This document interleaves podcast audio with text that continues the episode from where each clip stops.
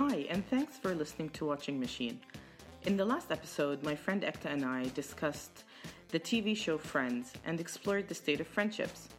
While you wait for next week's episode, here's a clip of a conversation we had that didn't make the initial cut, but I thought was worth sharing with you. They're so supportive of each other, but at the same time, they make fun of each other a lot. Like, they make fun of Monica being fat, you know, um, of Ross's job, um, of Chandler just being Chandler, not being masculine enough or whatever. Um, there's just all sorts of stuff that they make fun of. I remember maybe younger, like when I was younger, friendships were a bit like that, so you tease each other. But now, I think, I mean, from maybe my mid 20s till now, I do not recall instances where my friends made fun of me in that Really? I haven't made way. enough fun of you. you haven't made fun of me how do you make fun of me i oh don't my god, your sense of direction, your inability to pack for cold climates, like but that's normal what were you? What were, I, I, there are so But- many incidences. I still remember when we were at Zero, you did something, and I just we lost the plot because of what you were talking about. So, yeah, I think no, that's what a good Really? friendship is. If you can, if you're supportive and you make fun of each other all the time, come on, but i don't consider it as like i don't know making fun ribbing. That's but like the thing is i know that but here's the difference right like i know my sense of direction is bad and like i say that to everybody like yeah my sense of direction sucks don't follow my directions even though i'm very confident in what i say don't fall for it because i don't know where i'm going you know and my inability to pack for cold climates okay that's fair that's a that's a fair point but your hoarding tendencies. i do not have a hoarding tendency You did i did but i fixed it exactly with a month long But how- decluttering. How much how much ribbing did it take to get there? Yeah, but no, but see, like, ugh, damn it, that's true. I don't know. I never just considered it as making fun, maybe because it didn't make me feel bad. So that's the thing. I don't think any of this ever makes these guys feel bad. Like we all have our peculiarities, right? Like we, we get slightly annoyed, but that's who we are. But I mean, not in the case of Ross. Whenever they made fun of Ross's job, like he'd get pissed. You could see it on his face. Like, you know, it's like, oh my god, Ross, stop talking about like fossils or whatever. And you know, he'd he'd just be constantly kind of disappointed. Whereas I think today, or at least these days, you find people making a lot more, or at least I don't know, the friends that I've I've kept around are a lot more supportive. I'm not saying to like not call me out on my crap. I mean, because you need that. You need someone to kind of, you know, um, keep you in check and keep you honest. But at the same time, I feel like my friends are a lot more supportive and a lot kinder. I think I think they were all pretty good at that. I think they were just mean to Ross. And that is just probably one that Ross deserves it. yes. And second, there's also like I don't know about this, but I think there's a big intellectual difference between Ross and the rest of the guys. Maybe Sure. Ross and Chandler closer. I think Chandler is such a dork when he leaves work. Like he's probably only good at his job, like when he was a whatever a data processor. I forget what. Transponster. So, but I think like being a PhD, working with like dinosaurs and fossils, that's not like your average Joe job. Hmm. You can't expect these guys to like want to ta- talk paleontology with them. Like, I mean, look at that. Monica's a chef.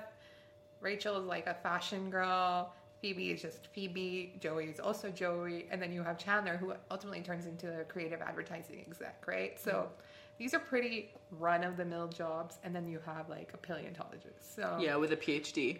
yeah, who is also just extremely dry. So for him to expect, like, to sit and talk to his friends about what he does on a day to day level, like, hello. Like, I used to work in oil and gas, and I could never sit and talk to people about, like, reservoir analysis and, like, density and, like, fuck no. Like, I'm sleeping, Ekta. I'm sleeping. you, don't, you can't do that, right? Like, I know I, I'm socially not that awkward. I think Ross is just extremely awkward socially, and yeah, you just don't do that.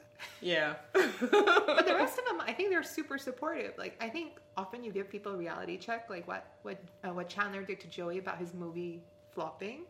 Like, Yeah. you do give reality checks, but even when you think your friend's doing the stupidest thing, you start being more encouraging. They helped Rachel find go from waitress to um, Into the fashion, industry. yeah. I feel like they've been all super encouraging. Yeah. I mean, yeah, they have been very supportive, very true.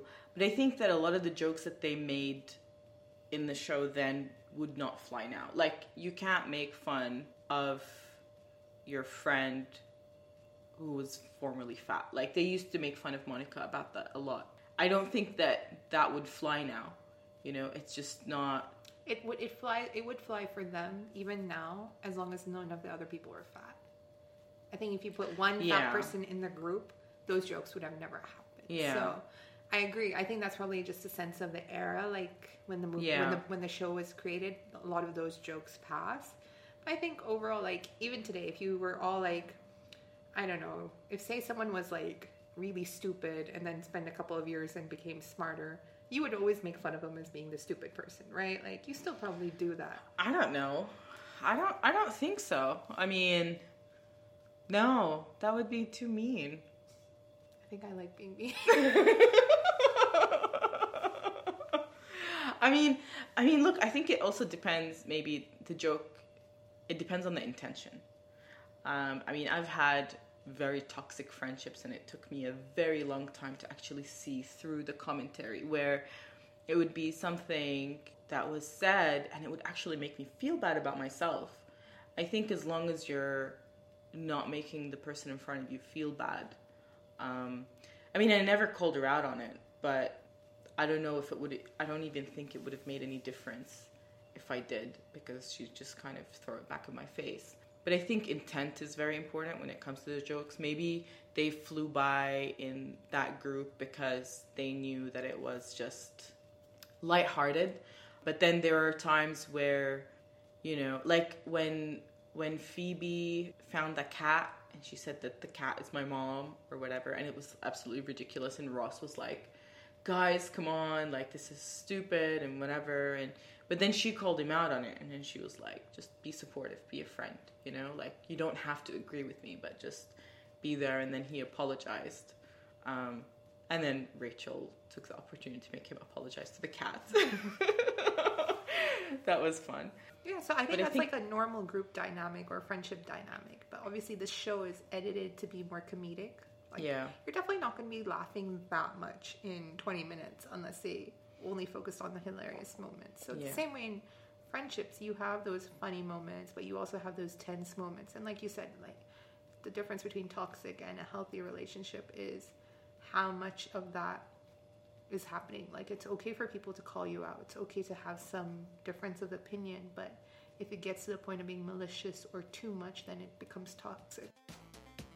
So there you have it. Making fun of your friends depends on your intent, and you should absolutely shed toxic friends from your life. And yeah, I'm terrible at directions, but you know, I can't be good at everything. In the next episode, I'll be exploring Russian Doll from a musical angle. If you haven't watched it, I recommend that you do ASAP. It's only about 8 episodes, 30 minutes each, so it's an easy binge watch. And don't sit on your phone and half watch it because there are a lot of details in there that you don't want to miss. So that's your homework for this week. Thanks for listening.